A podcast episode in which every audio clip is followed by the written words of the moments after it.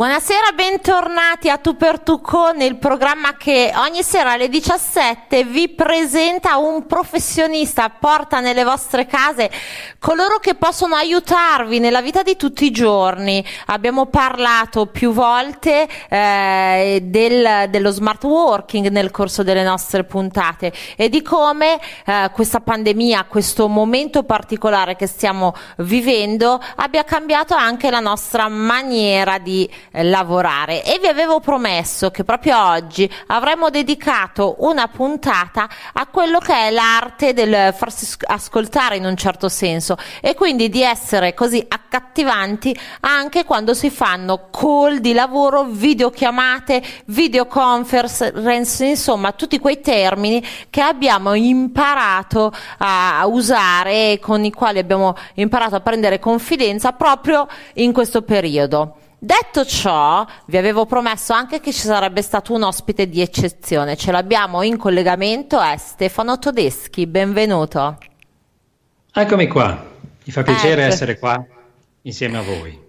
È un piacere per noi, caro Stefano, eh, il public speaking, ecco qua, eh, di che cosa si occupa in realtà il nostro Stefano Todeschi, che eh, insegna proprio alle persone l'arte di parlare in pubblico, perché eh, su questo non ci si improvvisa, è vero o no? Mai improvvisarsi sull'arte di parlare in pubblico. Parlare in pubblico vuol dire parlare al di fuori della dimensione privata. Quindi nel momento in cui apro parola davanti almeno a una persona, sto parlando in pubblico. Una persona può essere un collaboratore, può essere il boss, può essere un cliente, ma può essere anche la mia compagna o il mio compagno, può essere un amico. Questo è parlare in pubblico. Esco dalla sfera privatissima. Quindi in realtà basta anche un solo interlocutore per parlare in pubblico? Assolutamente, basta un interlocutore, quindi non dobbiamo immaginare che ci siano le platee piene di cinquanta, cento, mille persone, una sola persona. Perché parlare in pubblico di fatto consiste in una interazione fra persone. Cioè ci sono persone che fanno azioni e altre persone che fanno azioni. La prima azione più importante del public speaking o del parlare in pubblico è proprio quella di aprire bocca e mandare parole. Ma non è solo questo, perché poco fa si parlava anche di ascolto. Ecco perché interazione, perché io mando il mio messaggio, ma sto bene attento alle reazioni delle persone che lo stanno ricevendo. Ecco, quindi eh, in buona sostanza è una doppia fatica, un doppio lavoro, perché oltre a concentrarmi su quello che devo dire, eh, devo anche essere attenta a, a chi ho di fronte, che banalmente non si addormenti, ma comunque può mandare anche altri segni di cedimento. Questo stai un po' dicendo? Può mandare segni di cedimento, può mandare segni di approvazione, di rifiuto, quindi sì, alla fine... dopo aver parlato in pubblico davvero, si è stanchi, si è affaticati. Io sento proprio una fatica fisica dopo averlo fatto, perché devo essere attento a quello che dice l'interlocutore come reazione alle mie affermazioni. È una vera e propria interazione, è un dialogo, un dialogo. Cioè è un dialogo anche se dall'altra parte gli altri stanno zitti. Questo sì, so. Persino... in televisione, eh, quando non abbiamo il pubblico lì in presenza, lo abbiamo dall'altra parte dei televisori, dei teleschermi, in realtà c'è una interazione, oggi in modo particolare, perché chiediamo al pubblico di intervenire con le domande, chiediamo al pubblico di dire la propria, quindi c'è un'interazione. A maggior ragione, per esempio, quando io sto facendo una conferenza, ho davanti una platea di persone che mi sta ascoltando, perché sento i brontolii, vedo se le persone stanno giocando con lo smartphone invece di seguirmi, oppure se prendono appunti, o se sbuffano, o se approvano, o se sorridono quando magari dico una cosa simpatica, una battuta per rallegrare l'atmosfera. La stessa cosa succede anche nelle video call, nelle videochiamate. Bene, allora eh, hai accennato appunto anche tu a quello che è un po' lo scopo della puntata, quindi per tutti coloro che vogliono fare una domanda al nostro Stefano Todeschi, che è in collegamento con noi proprio per eh, parlarci e insegnarci eh, l'arte di parlare in pubblico, ecco che il modo è sempre lo stesso, potete mandare i vostri WhatsApp al tre sei sei uno uno otto otto zero zero due, eh, noi faremo a Stefano le vostre domande e vi risponderemo in diretta proprio oggi, proprio adesso. Uh, Stefano, questa, per curiosità, public speaking, questa professione è sempre esistita, è una professione moderna, com'è nata? Modernissima, più o meno nel sesto secolo avanti Cristo, a Siracusa tra l'altro, quindi in Italia. Poi oggi noi abbiamo l'idea che il public speaking, lo chiamiamo public speaking, quindi sia una disciplina che venga dal mondo anglosassone, dagli Stati Uniti in particolare. Non è vero, perché è sempre esistita, anzi la retorica l'abbiamo inventata proprio noi in Italia, eh, i più grandi retori, è inutile fare un grande elenco, basta nominarne uno, Cicerone. Ed è una vera e propria disciplina che contempla molte sottodiscipline, perché possiamo parlare di public speaking in presenza con un grande pubblico, public speaking per la negoziazione commerciale, public speaking per la interazione all'interno, per esempio, di un consiglio di amministrazione, di un team aziendale, ma anche public speaking attraverso la televisione, oppure attraverso le video call, i webinar, le videoconferenze, i video meeting. Quindi vedi che ci sono tantissime sottodeclinazioni. C'è anche ultimamente molto importante il public speaking per girare video per YouTube, video aziendali, main video, video anche tutorial, e anche qui bisogna fare pratica. Bisogna impratichirsi, è vero, pensate a quante declinazioni, sono veramente eh, tante eh, le occasioni in realtà poi che abbiamo nella vita e nel mondo del lavoro per ehm, parlare in pubblico e per farci ascoltare. Eh, caro Stefano, prima tu hai accennato anche a una sfera privata, parlare col proprio compagno, con la propria compagna, eh, magari col marito, con la moglie o anche coi figli. Ecco, c'è della persuasione nell'arte del parlare a queste persone che poi in buona sostanza magari vogliamo convincere di qualcosa, nella sfera privata intendo. Eh? Certo, persuadere vuol dire letteralmente mandare un messaggio dolce, piacevole. Quindi c'è sempre la persuasione, a meno che non abbiamo deciso che dobbiamo rompere con una persona, col compagno, la compagna, il marito, la moglie. Se non abbiamo deciso questo, ma vogliamo davvero che ci sia un'interazione che ci permetta di, per esempio, metterci d'accordo su dove andare in vacanza, dobbiamo persuadere l'altra persona. E lei cercherà di fare altrettanto con noi. Ma non pensiamo che questa parola persuadere contenga dell'inganno, non è assolutamente vero. Vi faccio un esempio: quando noi parliamo, prima di parlare pensiamo a che cosa dobbiamo dire, e in questo momento, mentre pensiamo, scegliamo le parole, i vocaboli. La scelta noi non la facciamo per ingannare, ma per rendere più chiaro possibile il messaggio.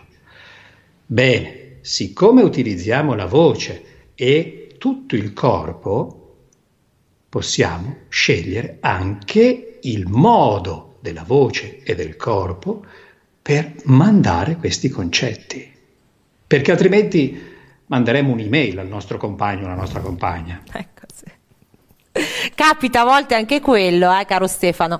Allora, ehm, sono arrivate già un paio di domande. Una credo che eh, sia abbastanza comune, perché pubblico molto spesso eh, si parla anche eh, di timidezza, c'è questo scoglio da superare, no? Eh, vorrei ma sono timido, dovrei ma sono timido, mi piacerebbe ma la timidezza mi blocca. Sì, Io sono timido. Personalmente sono timido, sono sempre stato timido. Non si direbbe. Ci ho lavorato, ma sono ancora timido e scherzo su questo con la mia compagna perché le dico: guarda, anche con te è successo quello che è sempre successo. Io non ho mai agganciato una ragazza per primo. È sempre successo il contrario.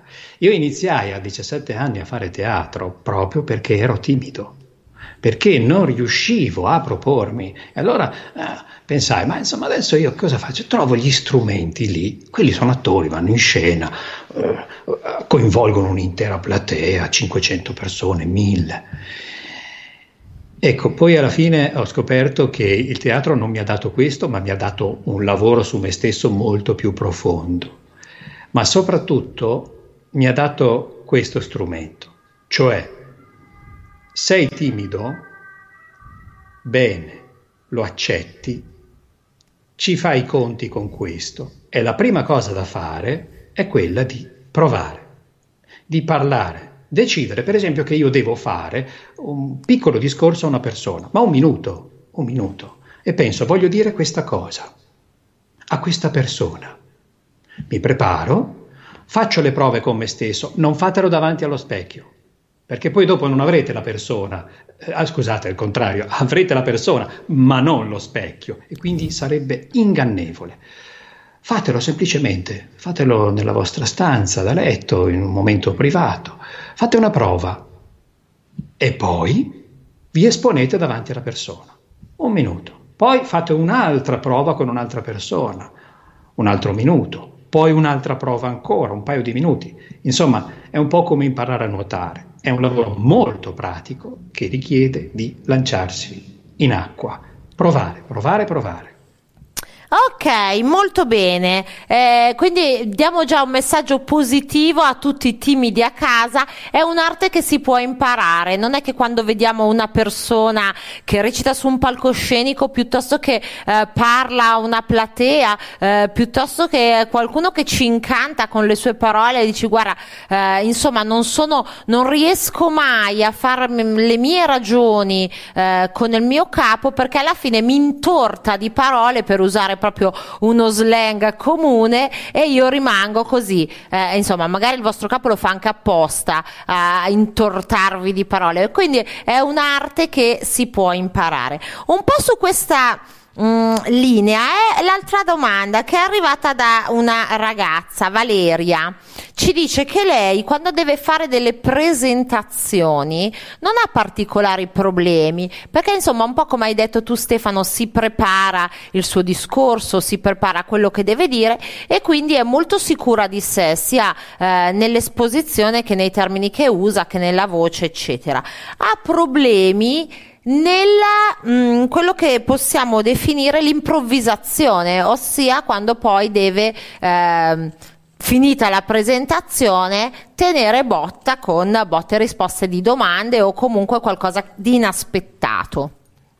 Sì, l'improvvisazione come in teatro vera e nuda non esiste. Quando vi dicono, ah, quell'attore improvvisa, e voi dite, ah, che bravo a improvvisare, sembra davvero che, sembra davvero che improvvisi. In realtà c'è un lavoro di preparazione. Allora, ri- rispondiamo a Valeria. È preparata sulla sua materia, quindi sa già quali potrebbero essere le obiezioni, le domande delle persone che l'ascolteranno. Ma potrebbero arrivare anche domande nuove. In questo caso la cosa più semplice da fare è ascoltare la domanda tutta, perché spesso non appena abbiamo sentito una prima parte pensiamo già di voler rispondere, ma bisogna ascoltarla tutta. Di solito una domanda si compone di una piccola premessa circostanziale, ma soprattutto di una tesi, cioè un concetto, un'idea, e una antitesi, cioè un'idea contraria alla tesi. La tesi Potrebbe essere, potrebbe essere lo stesso concetto che tu hai espresso, Valeria. L'antitesi è invece l'opinione contraria o apparentemente contraria di chi ti sta facendo la domanda. E alla fine c'è una sintesi. ed è la vera domanda, e ti chiede come conciliare le due cose, come vanno in parallelo oppure sono in contrasto. Questo è un criterio semplicissimo. Tesi, antitesi e la sintesi è la vera domanda. E come rispondere? Riprendi le esatte parole di chi ti ha fatto la domanda. Se riprendi addirittura l'ultimo periodo, quindi la sintesi, hai modo di fare un recap, il punto della situazione, anche per chi ti segue, ma soprattutto per te stessa. Bene, in buona sostanza ci hai detto che, abbia, che riusciamo a prendere tempo, no? È un po' un...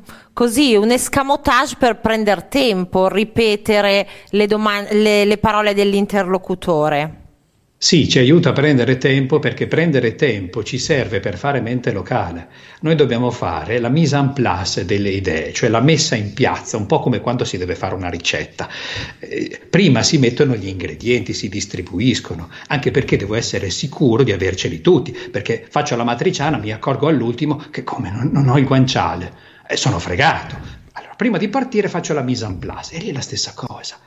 Il recap, il ripetere il recap, eh, mi permette di fare il punto della situazione e quindi ricollego tutto. Questo innesca un meccanismo interno e fa sì che le idee arrivano una dopo l'altra. Bene, speriamo di essere stati utili alla nostra Valeria. Allora, questa te la leggo proprio come è scritta, perché eh, non, non ne so assolutamente nulla. Ci chiede il nostro Giovanni cosa sono i corsi P N L.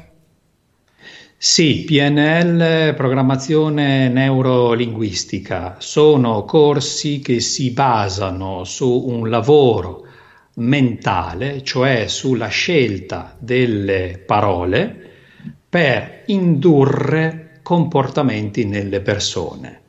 Io non mi occupo di P N L perché è vero che le parole sono fondamentali, sono determinanti, sono l'elemento più importante, ma poi io ho la voce, ho la gestualità, ho il setting, cioè la situazione, l'ambiente in cui mi trovo insieme all'interlocutore. E guardate che anche questo è un setting, è un setting doppio, c'è lo studio televisivo e c'è il mio studio, e quindi questo per me ha un'influenza importante, e devo sentire fisicamente come entra dentro l'interazione.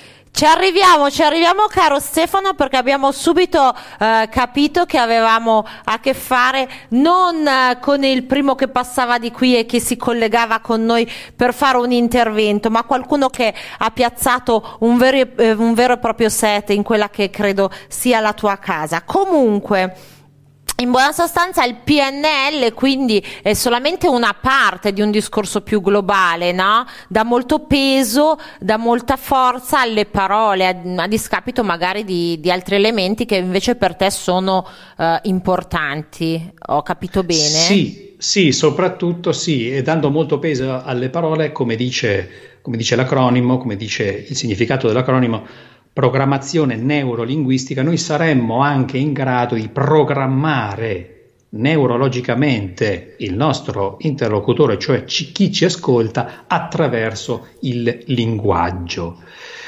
È una teoria affascinante, resta una teoria perché al momento non ci sono ricerche scientifiche che abbiano corroborato o falsificato, a seconda del metodo scientifico che utilizziamo, questa teoria. Non esistono.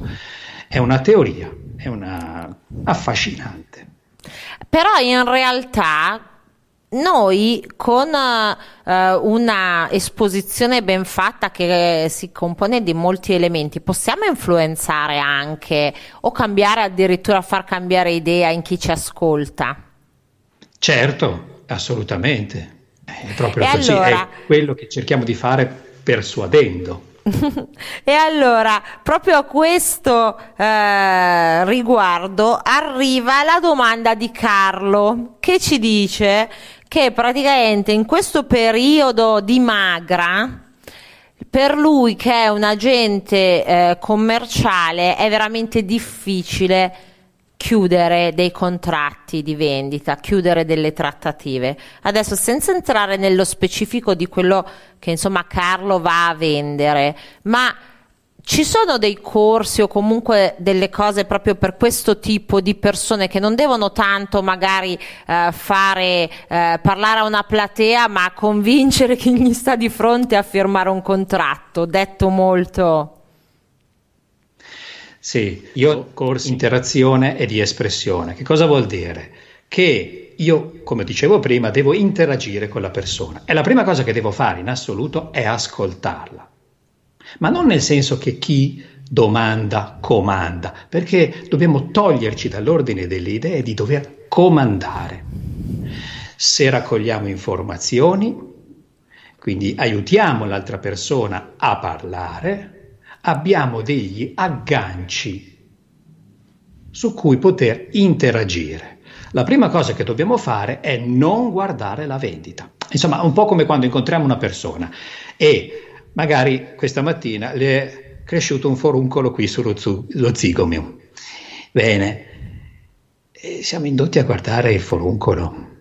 Ma la persona che sa di avere questo foruncolino perché l'ha visto allo specchio al mattino, sente che, e vede magari che noi stiamo fissando il foruncolo. È un po' la stessa cosa, non guardiamo la vendita, ma stiamo esattamente nel momento.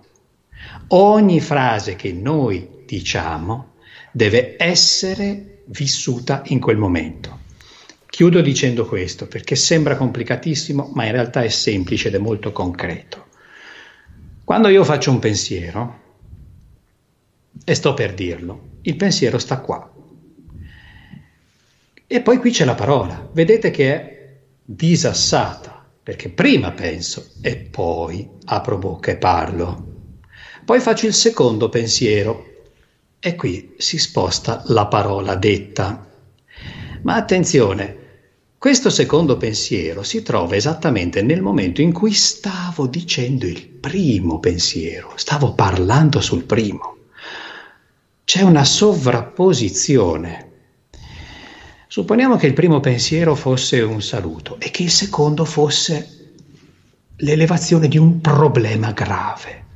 È chiaro che il mio saluto rischia di essere sporcato dal mio pensiero sul problema grave, anche se lo dirò dopo. Cosa vuol dire? Si può tradurre questo in un tono di voce che tradisce che sto già pensando al problema grave.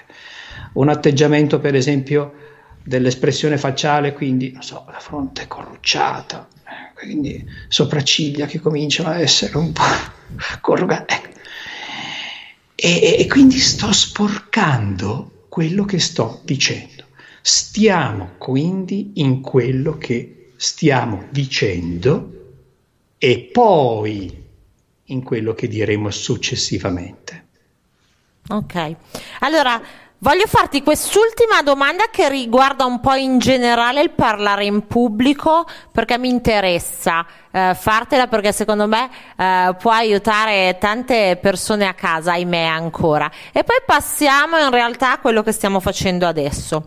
È una domanda di Paola e dice che lei dal nome Paola è una donna e eh, nota proprio che quando è il suo turno di parlare fra i colleghi nel corso delle riunioni eh, i colleghi sembrano non essere tanto interessati a quello che dice rispetto a quando parlano degli altri uomini.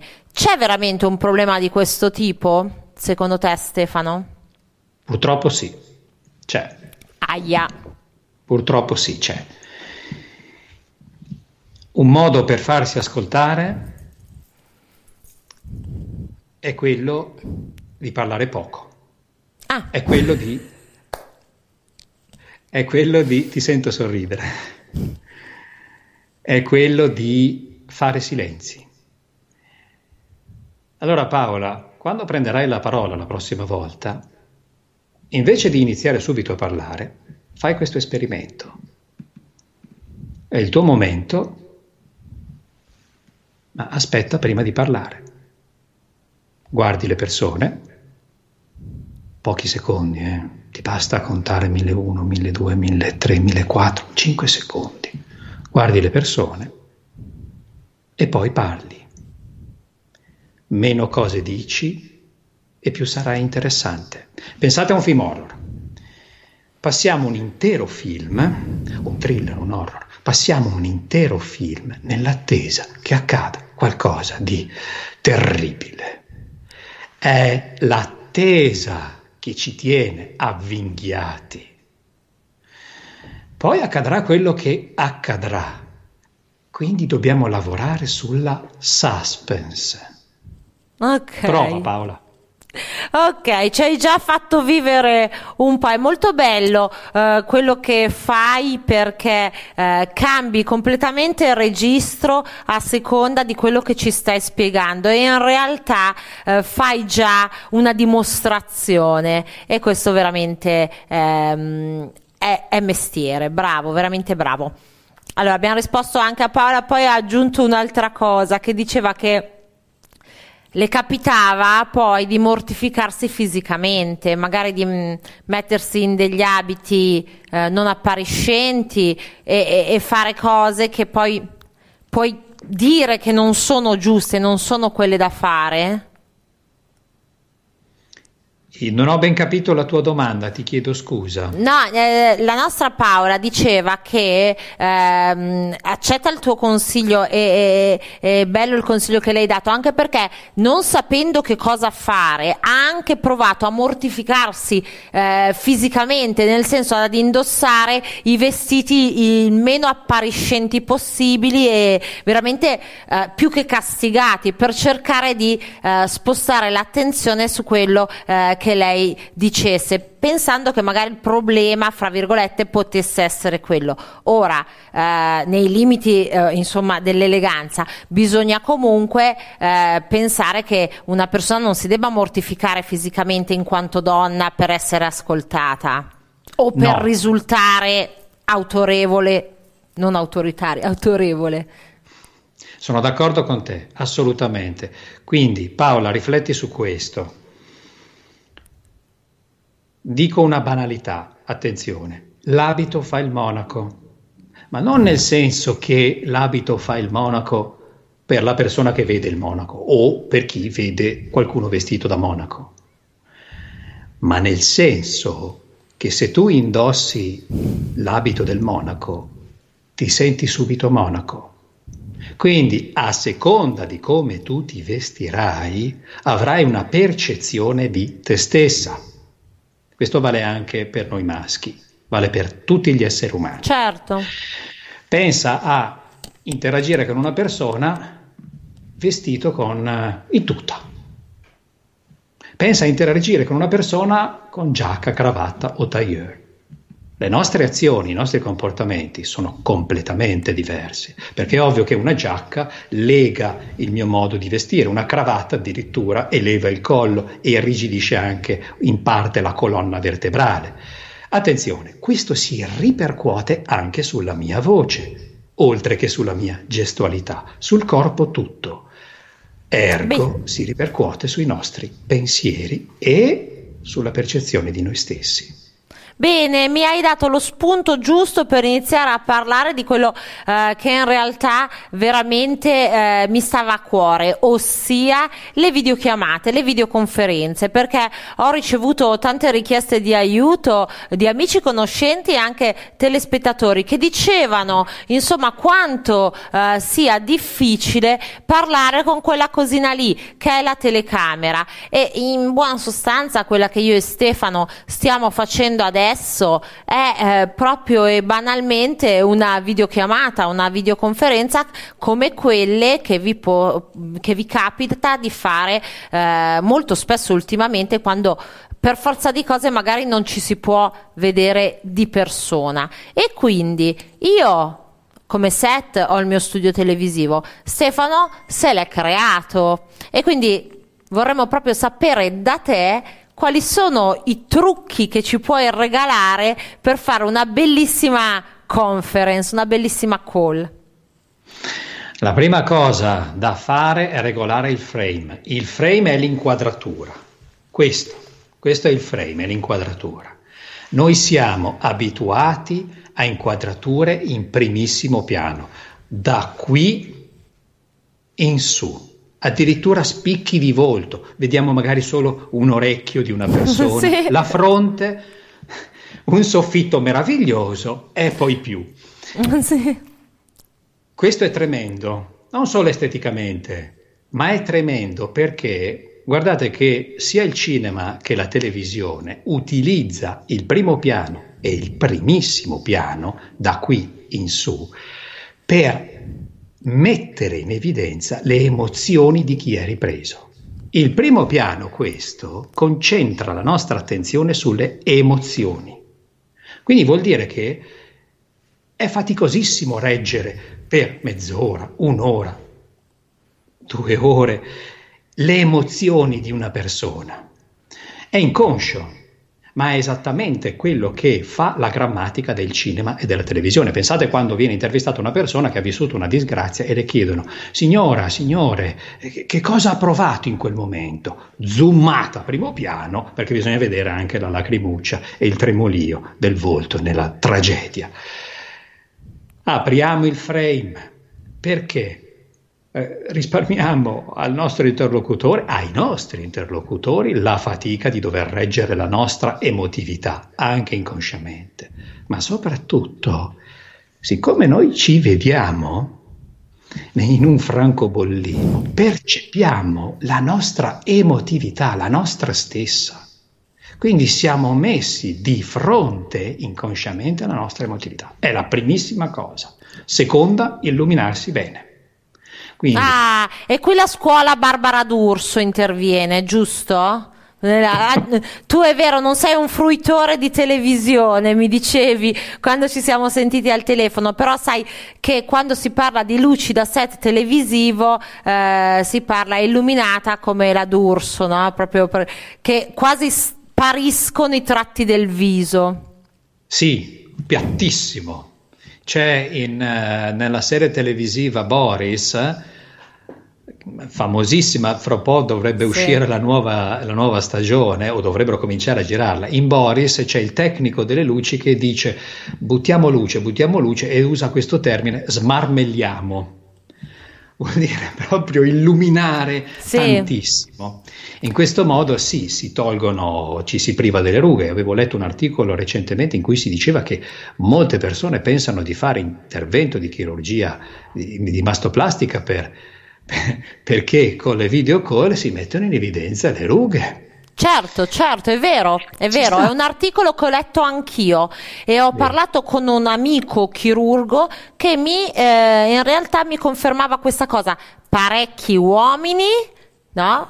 Sono ricorsi al chirurgo estetico proprio per problemi di lavoro, chiamiamoli così, in quanto si vedevano nel quadratino eh, del, della call e dicevano oh, mamma mia quanto eh, sono vecchio, quanto sono provato, e sono ricorsi ai ritocchini in quanto perdevano secondo loro di autorevolezza.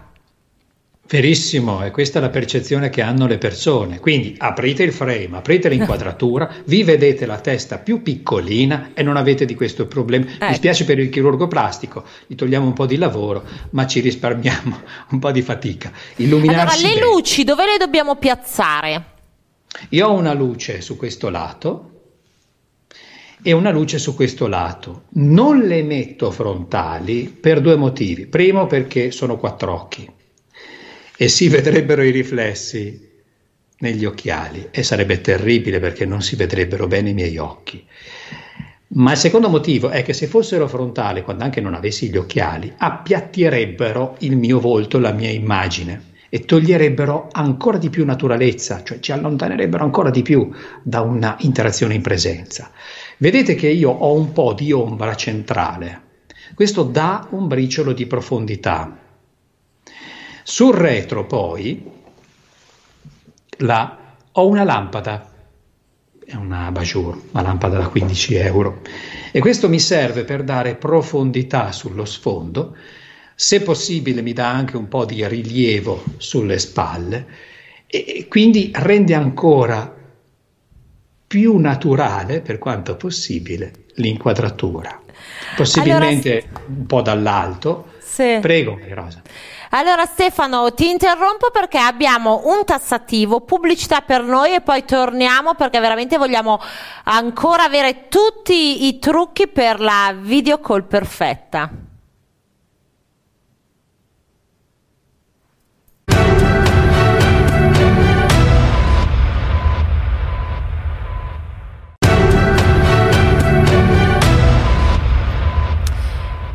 Eccoci qua, tu per tu, siamo tornati in diretta e lo facciamo a bomba con Stefano Todeschi, il nostro public speaking, lo specialista veramente del parlare alle platee, alla folla, ma anche un solo interlocutore e veramente ammaliarlo, affascinarlo, farlo rimanere a bocca aperta, come un po' sta facendo rimanere tutti noi, perché in realtà nessuno è riuscito a staccare gli occhi dal monitor. Un po' è lo scopo di, della puntata, no? Di quello che vogliamo fare, rendere accattivante una conversazione, anche se viene fatta non viso a viso, di persona, di presenza, dove mi posso giocare tutte le mie carte, ma dove c'è un video e dove c'è una telecamerina, e quindi dobbiamo veramente eh, insomma affidarci ad altre armi. Abbiamo parlato delle luci, abbiamo, eccolo qua, nel frattempo lo rivedo nel monitor sempre ben centrato, no? Perché la prima cosa appunto abbiamo detto è la centratura. Effettivamente eh, vi dico un dietro le quinte, è la prima volta che collegandoci con un ospite non abbiamo dovuto fare l'inquadratura, era perfetta, era già piazzato in maniera eccellente. E dopo le luci, e anche qui aveva veramente tutte le luci eh, frontali e anche addirittura aveva illuminato lo sfondo.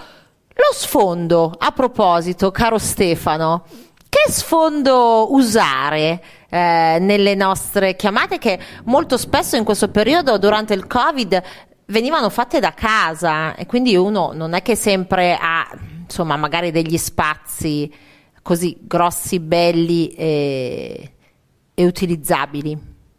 Eh certo, questo è comprensibile. L'ultima cosa da fare è utilizzare la sfocatura dello sfondo, perché la sfocatura, ancora una volta, focalizza l'attenzione di chi ci sta guardando e di noi stessi che ci percepiamo nel francobollino, focalizza sulle emozioni. E invece dobbiamo poter vedere di più di noi stessi.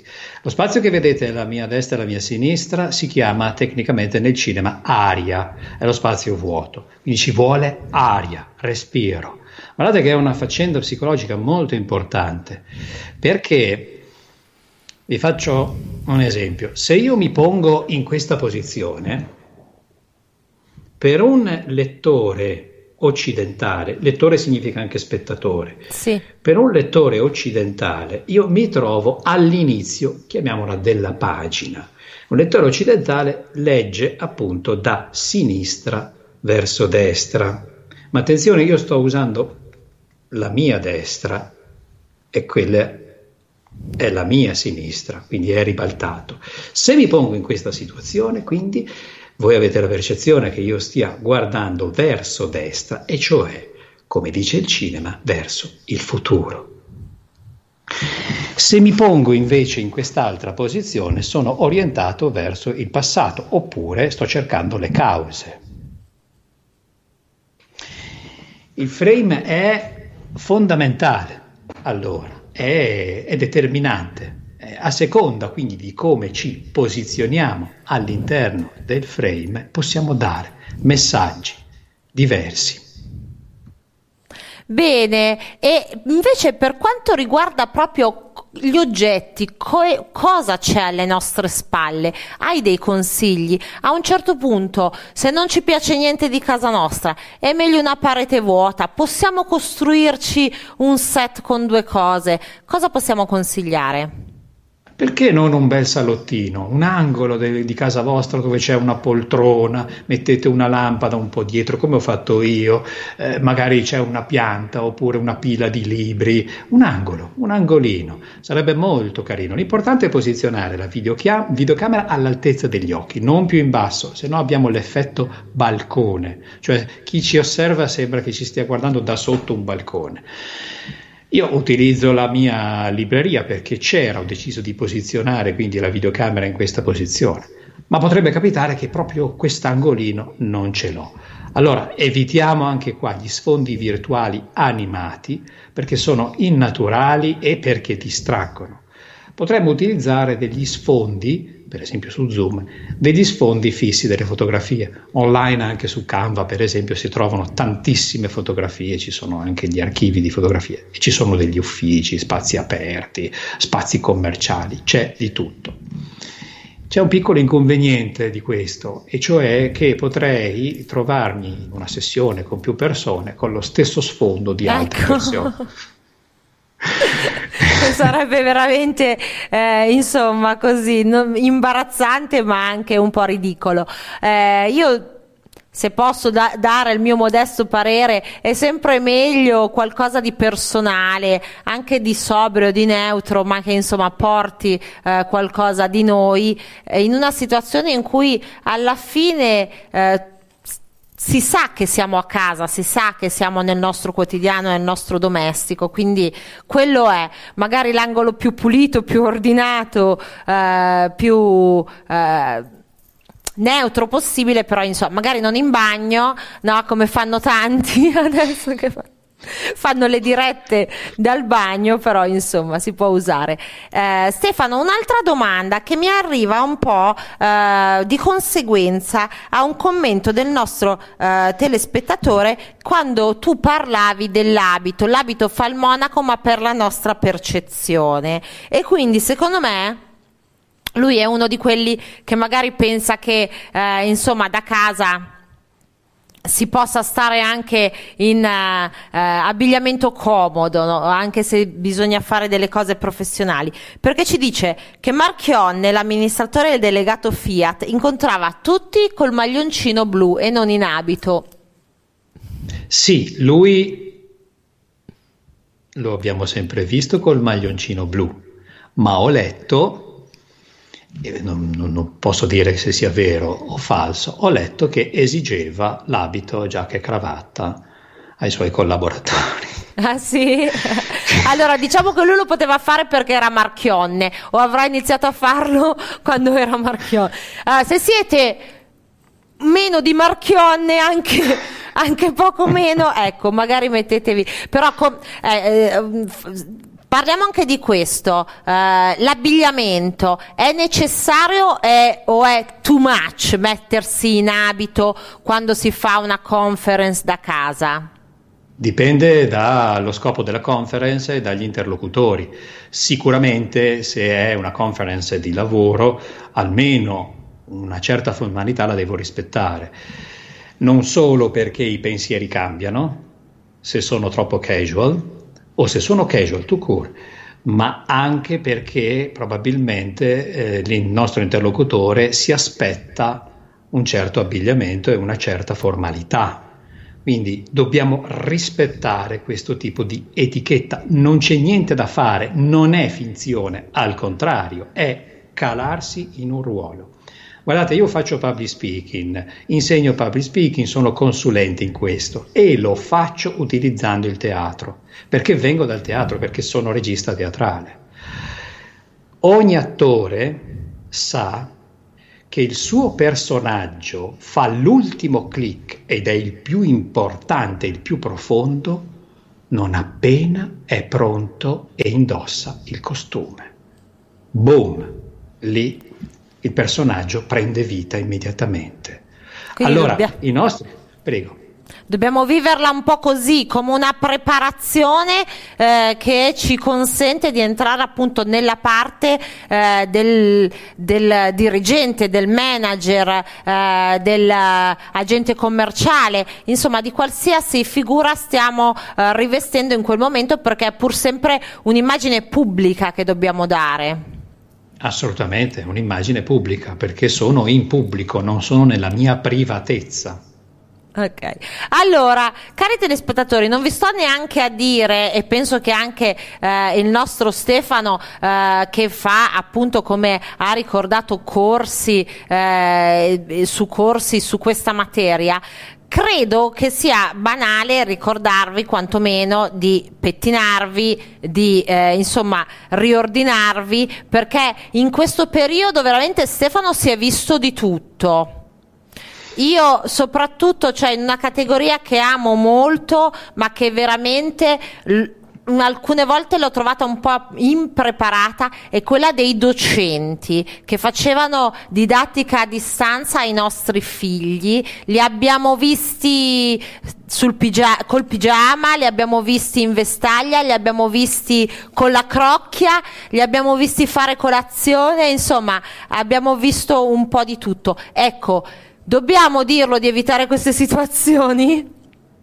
Assolutamente, sono da evitare nella maniera più assoluta, anche perché, l'abbiamo detto prima Maria Rosa, il, il vestito, l'abito, l'abbigliamento è un costume e mi cala nel ruolo, e chi mi vede percepisce il ruolo da quello. Allora, ho un'ultima domanda, perché il tempo a nostra disposizione si sta veramente esaurendo, ma siccome mi faceva molta simpatia te la voglio fare. È del nostro Luca. Luca è un ragazzo, è un trentenne di un metro e novanta, eh, insomma per eh, novanta chili, e eh, ha una figura di un certo tipo. Quando apre la bocca la sua voce è, eh, per usare il termine che usa lui, un po' da Paperino, e questo lo, lo mette molto a disagio quando deve parlare. Però per forza di cose, ormai, cioè, ha rinunciato al fatto che cambi, perché pensa che a trenta anni ormai la voce non cambia più, anche se era la sua speranza da ragazzo. E questa cosa lo mette in difficoltà, perché adesso per lavoro deve proprio parlare tanto. Sì, innanzitutto ha ragione Luca, la accettiamo. La accettiamo, ma possiamo lavorare sui toni. Facciamo un esempio. Io uso un tono basso, un tono di petto, oppure posso usare un tono di testa. Questo è già più elevato. Si dice di testa proprio perché lo sento vibrare proprio in testa, come quando chiamo qualcuno che sta lontano. Ehi, ciao Gino! Sta lontano, e quindi. Mentre invece uso un tono basso quando, ad esempio, sto dicendo che la situazione è impegnativa e quindi dobbiamo andare con calma in quello che noi facciamo. Oppure quando cerco una certa empatia e confidenza. Allora Luca, mani sul petto e cominciamo ad esercitarci ad incrementare i nostri toni bassi. Proviamo così. Quindi mani sul petto, perché devo sentire una vibrazione proprio sotto le mani. È il petto che vibra, facendo questo suono stranissimo. Oh. Sentite com'è cavernoso. Oh. E se provo a spostare il suono di testa, come se chiamassi qualcuno che sta laggiù lontano, oh, Gino, non vibra più sotto le mani, il petto non vibra. Oh. Questa cosa la puoi fare in piedi, seduto, ma risulta molto efficace come allenamento se la fai, per esempio, sul letto sdraiato. Bene, guarda, abbiamo dato anche la soluzione al nostro telespettatore, sono molto contenta. Stefano, siamo in chiusura. Io ringrazio tantissimo Stefano Todeschi di essere stato con noi, e davvero andate a scoprire tutti i suoi canali, eh, il suo sito, eh, il, la sua pagina Facebook, Instagram, perché davvero è eh, fortissimo in quello che fa ed è un grande professionista. Ti ringrazio di averci regalato un po' del tuo tempo. Mi sono divertito, mi ha fatto molto piacere. A presto. Grazie, mi fa piacere. E con voi, cari telespettatori, l'appuntamento è per domani con un'altra puntata di A Tu per Tu con